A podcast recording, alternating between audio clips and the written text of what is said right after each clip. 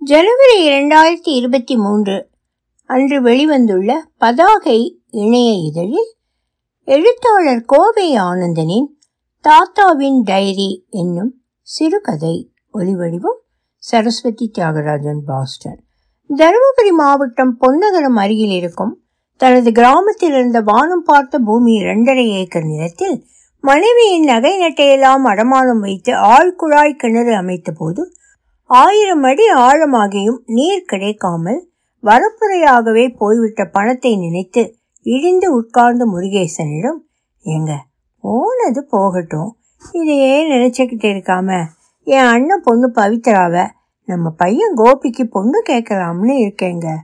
என்றாள் மனைவி பார்வதி. கையில காசு பணம் இல்லாதவங்க குடும்பத்துக்கு உங்க அண்ணன் எப்படி பொண்ணை தருவார்? என்ற கணவர் முருகேசனிடம் அதை பற்றி நீங்கள் ஏன் கவலைப்படுறீங்க? எல்லாம் நான் பார்த்துக்கிறேன் கையில் காசு பணம் இல்லாட்டி என்ன? பையனை தான் நல்லா படிக்க வச்சுருக்கோம்ல. கூடிய சீக்கிரத்தில் அவனுக்கு அரசாங்க வாத்தியா உத்தியோகம் கிடைக்க போகுது. இதெல்லாம் தெரிஞ்சுக்கிற அவங்களுக்கு என்ன? கசக்கவா போகுது? என்றாள். வறண்டு கிடந்த பூமியை விற்று கிடைத்த பணத்தில் திருமணமும் நல்லபடியாக முடிந்தது. மீதமிருந்த பணத்தில் இதுவரை தனியார் பள்ளியில் பணிபுரிந்த மகன் கோபிக்கு முக்கிய பிரமுகர் ஒருவரின் சிபாரிசில் கிணத்துக்கடவு அருகிலுள்ள குமாரபாளையம் கிராமத்தில் அரசு பள்ளியில் உத்தியோகம் கிடைக்க புதுமண தம்பதிகள் இருவரும் தருமபுரியிலிருந்து குடிபெயர்ந்தார்கள். இரண்டு வருடங்களில் இருவருக்கும் ஆண் குழந்தை பிறந்தது. திருவிழா பண்டிகை என விசேஷங்களுக்கு மட்டும் குழந்தையுடன் ஊருக்கு போய்விடுவார்கள் இந்நிலையில் திடீரென ஒரு நாள் வந்த போனில் கோபியின் அம்மா இறந்து விட்டதாக தகவல் வர எல்லோரும் போய் இறுதி காரியங்களை எல்லாம் முடித்துவிட்டு ஊர் திரும்பினர். அப்போது ஒரே பள்ளியில் மூன்று ஆண்டுகளுக்கு மேலாக பணியில் இருப்பதாக இடமாற்றம் செய்யப்பட்ட கடிதம் தயாராக இருந்தது. நீலகிரி மாவட்டத்தில் மசினக்குடிக்கு மாறுதல் செய்யப்பட்டிருந்ததால் அங்கு நிலவும் சீதோஷ்ண நிலை குழந்தைக்கும் மனைவிக்கும் ஒத்துவராதனை எண்ணி சொந்த ஊரில் அப்பாவுடன் இருக்கும்படி மனைவியையும் குழந்தையையும் விட்டு சென்றான் கோபி. ஆரம்பத்தில் ஆறேழு மாதங்கள் நல்ல முறையில் ஒரு தகப்பனை கவனித்துக் கொள்வது போல் சிறப்பாக கவனித்த மருமகள் பவித்ராவுக்கு அக்கம் பக்கத்தில் இருக்கும் பெண்களின் நட்பு கிடைத்த பிறகு அவர்களோடு பேசும் போதெல்லாம் என்ன பவித்ரா உன் மாமனார் இப்படி விழுந்து விழுந்து கவனிச்சு பணிவிட செய்யற எதுக்கும் பார்த்துடியே ஏன்னா எல்லாமுக்குமே ஒரு லிமிட் ஒன்று இருக்கு. ஒரு மருமகளா நீ அவரோட துணிகளை எல்லாம் துவைக்கிறது நல்லாவா இருக்கு? பெருசு அதோடது அதே துவைக்காதா? என்னோட மாமனாரு மாமியாருன்னு யாரோட துணியும் நான் துவைக்கிறது இல்லை என்றாள் பக்கத்து வீட்டு கல்பனா.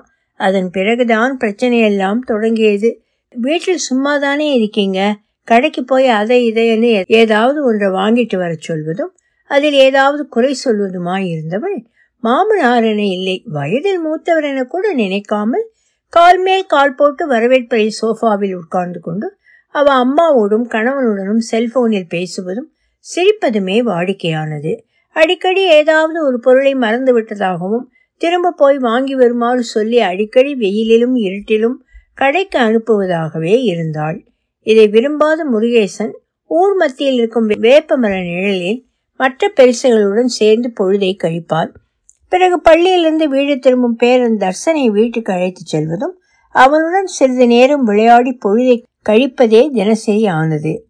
தினமும் இரவு உணவுக்கு பின் அந்த கால எஸ்எஸ்எல்சி முடித்தவர் என்பதால் உள்ளூர் நூலகத்திலிருந்து எடுத்து வந்திருக்கும் ஏதாவது ஒரு நாவலை வாசிக்கும் பழக்கத்தோடு டைரி எழுதும் பழக்கமும் இருந்தது. முன்னொரு நாள் மாமனார் இல்லாத வேளையில் டைரியை கையில் எடுத்தவள் பிறருடைய தனிப்பட்ட விடயங்களை படிப்பது அநாகரிகம் என கருதி எடுத்த இடத்திலேயே வைத்து விட்டாள். அப்பொழுது மாமனாரும் வந்துவிட அறையை சுத்தம் செய்பவளைப் போல வெளியே வந்துவிட்டாள் அதன் பிறகும் அந்த டைரி அதே இடத்தில்தான் இருந்தது. சேவல்கள் கூவும் அதிகாலை பொழுதில் முத்தண்ணன் தேநீர் கடைக்கு முதல் ஆளாய் சென்று முத்து என லேசாக குரல் எழுப்பியதும் தூக்க கலக்கத்தில் கண்களை கசக்கிக் கொண்டு நடை திறந்த முத்துவிடம் கேட்காமலேயே தேநீர் கொண்டு வந்து தருவார். அப்பொழுது ஊருக்குள் இருக்கும் எல்லா நரை நட்புகளும் அந்த தேநீர் கடை கூரையின் கீழ் கூடிவிடுகிறது.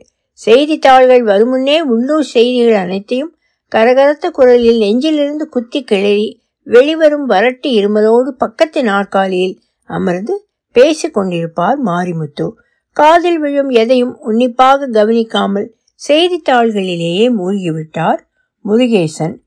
டிவியில் திரும்ப திரும்ப வந்து மறையும் விளம்பரங்களைப் போல பத்து பிறைகள் கண்டு பெற்ற ஆண் பிள்ளைகளின் இயலாமையால் பல வீடுகளில் பெற்றோர்களின் சுதந்திரமும் புன்னகையும் பறிபோனது மருமகள்களின் சர்வாதிகாரங்களால் தான் என சாவை எதிர்பார்த்து கிடக்கும் கேடுகளெல்லாம் தங்களுக்கு ஏற்படும் அவமானங்களையும் தலைவிரித்தாடும் கொடுமைகளையும் பேசி புலம்பும்போது தன் கவலைகள் எதையும் யாரிடமும் சொல்லாமல் இன்னொரு குவளை தேநீரை பருகி அங்கிருந்து வெளியேறுகிறார். பேரப்பிள்ளையை பள்ளி பேருந்தில் ஏற்றி வழி அனுப்பி திரும்பும் வரை குழந்தையாகவே குதூகலித்த முருகேசனின் மனம் வீட்டு வாசல் படிகளை மிதிக்கும் போதெல்லாம் சற்று முன்னிருந்த சில நிமிட குதூகலங்களோடு தொலைந்து போகிறது. கூண்டில் அடைத்து வைத்துள்ள ஜெர்மன் ஷெப்பர்டு நாய்க்கு வைத்திருக்கும் செல்ல பெயரில் அதை அழைத்து ராஜ உபச்சரிப்பில் காலை உணவினை வைக்கும் மருமகளின் கைகளால் தான் நுரைக்குமிழ்கள் மிதக்கும் பழைய சோற்றினை ஒடுங்கிய தட்டில் போட்டு திண்ணையின் ஓரத்தில் வைத்துவிட்டு எதுவும் பேசாமல் உள்ளே சென்று விடுகிறாள். வேறு வழியின்றி அதை எடுத்து தயக்கங்களோடு மறைவிடத்தில் நின்று உண்ணும் முருகேசனே யாரும் பார்த்திருக்க வாய்ப்பில்லை. சூடான சாதம் கேட்டால் உலையில் இருக்கும் நீரை விட வசவுகளால் கொதிப்பால் என கொல்லைப்புறத்தில் உள்ள செடிகளின் மறைவில் பச்சை தண்ணியை மட்டும் சில நாட்கள் குடித்து திரிவதை அடையாளப்படுத்துகிறது. முருகேசனின் ஒட்டிய வைரம் தட்டிவிடும் அரிசி சோற்றில் சூடு பறக்கும் ஆவிகள் முன்கூட்டியே அவள் தரும் வேலைகளின் தந்திரத்தனை ரகசியமாய் சொல்லிவிடுகின்றன. இந்நிலையில்தான் ஒரு நாள் நூலகம் சென்றுவிட்டு வீடு திரும்பிய போது என்னங்க உங்க அப்பா தினமும் காலையில சாப்பிட்டதுமே அவர் வயசுல இருக்கும் பெருசுங்க கூட சேர்ந்துட்டு மரத்தடியில போய் உட்காந்துட்டு ஊர்க்கதை பேசிட்டு இருக்கார். வீட்டில் இருக்கும் சின்ன சின்ன வேலைகளை கூட எதுவுமே செய்யறதில்ல. எல்லாமே நான் ஒருத்தியாவே செய்ய வேண்டியதா இருக்கு. பையனை ஸ்கூல் பஸ்ல ஏற்றிடுறது வரைக்கும் நானே தான் செய்யறேன். என பேசிக் கொண்டிருக்கும் போது வாசலில் மாமனார் நடந்து வரும் செருப்பு சத்தத்தை கேட்டதும் பேச்சை மாற்றிக்கொண்டாள் ஃபோன் காலினை துண்டித்து விட்டு இந்தாங்க ரேஷன் சக்கரை பருப்பு போடுறாங்களாம் போய் வாங்கிட்டு வாங்க என அட்டையும் வாங்கும் பொருளை போட பையும் கொண்டு வந்து தந்தாள் மருமகள் பவித்ரா. உச்சி வெயிலில் நடந்து போய் ரேஷன் கடை வரிசையில் வியர்வைகள் வழிந்தோட சட்டை துணியும் நனைந்து தள்ளுமுள்ளில் சிக்கி மேல்மூச்சும் கீழ்மூச்சும் வாங்கி இரு மணி நேரங்கள் கடந்து விரல் ரேகைகள் பதியும் எந்திரத்தின் அருகில் போய் நிற்கும் போது ஒவ்வொரு முறையும் தோல்வியுறுகிறது. முருகேசனின் விரல் பதிவுகள் மட்டும். பொது தேர்வில் தோல்வியுற்ற மாணவனைப் போலவே பயத்தோடு வாசல் படிகளுக்குள் கால் வைத்ததும் சர்க்கரை வாங்கிட போய் திரும்பியவர் காதுகளில் ஊர்ல எல்லோருக்கும் விரல் ரேகை பதிவாகிறப்ப உங்களுக்கு மட்டும் பதிவாகாதோ? என அச்சில் காண முடியாத வார்த்தைகளால் செய்த அர்ச்சனையில் வாழும் வாழ்க்கையே கசந்தது.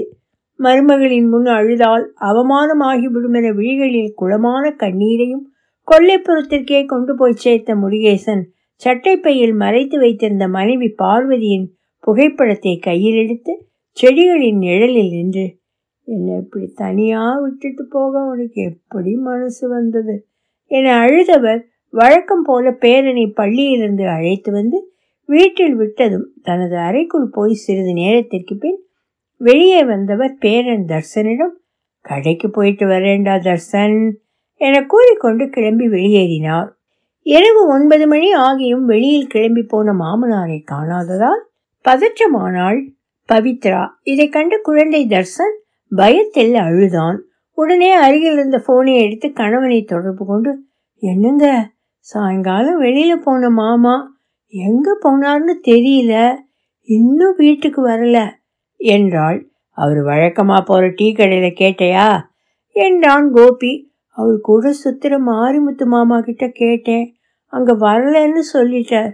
என்றாள். அவர் கூட நீ ஏதாவது சண்டை போட்டையா? இல்ல நான் எதுக்குங்க அவர் கூட சண்டை போடுறேன்? என்றாள். அப்படியே லைன்ல இருந்துட்டு ரூம்ல போய் பாரு. ஏதாவது எடுத்துட்டு போயிருக்காரான்னு. என்னங்க? மாமாவோட பீரோவெல்லாம் திறந்து கிடக்குது. அவரோட துணிகளும் கொஞ்சம் காணோம் என்றாள்.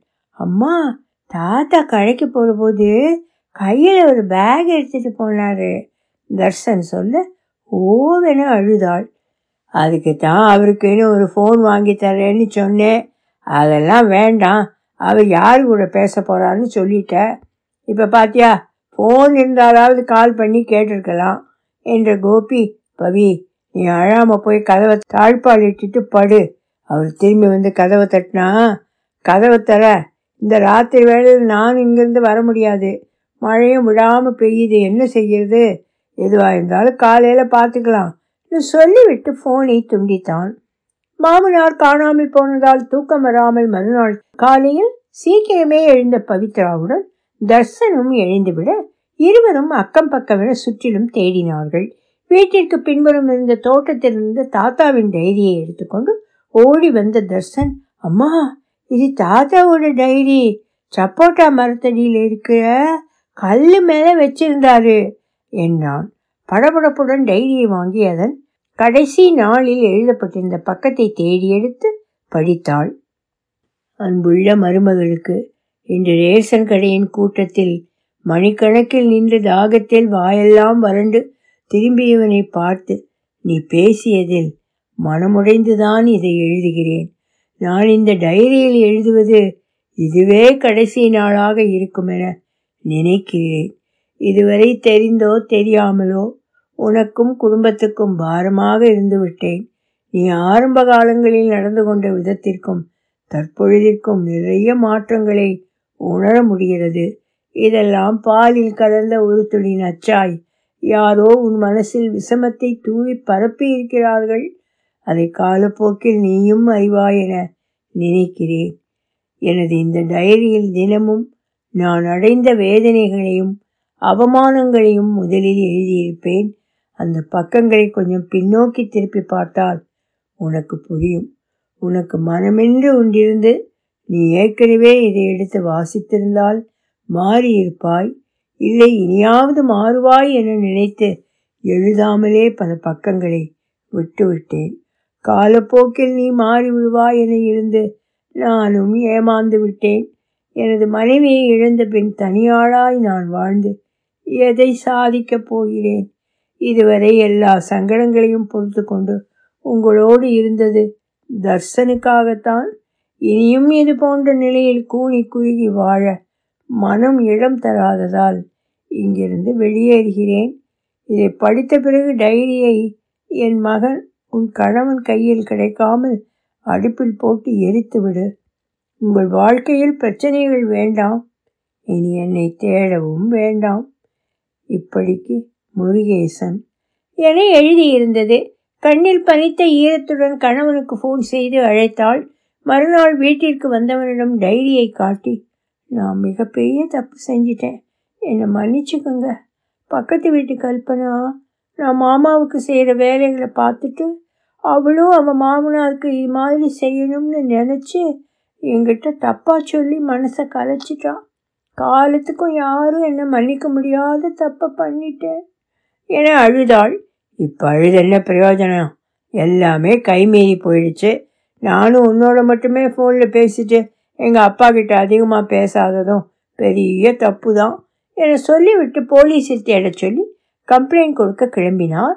போலீஸும் இவர்களிடம் விசாரணை எல்லாம் செய்து முடித்து தேடிக் கொண்டிருந்தனர். எந்த தகவலும் கிடைக்காமல் ஒரு வாரத்திற்கு மேலாக தேடியும் ஆள் கிடைக்காமல் நாட்களும் கடந்து விட்டது. காலை நேரம் மீண்டும் மசனக்குடிக்கு கிளம்ப தயாராகி கொண்டிருந்த கோபியின் செல்போன் மணி அடித்தது. ஹலோ? ஹலோ கோபி?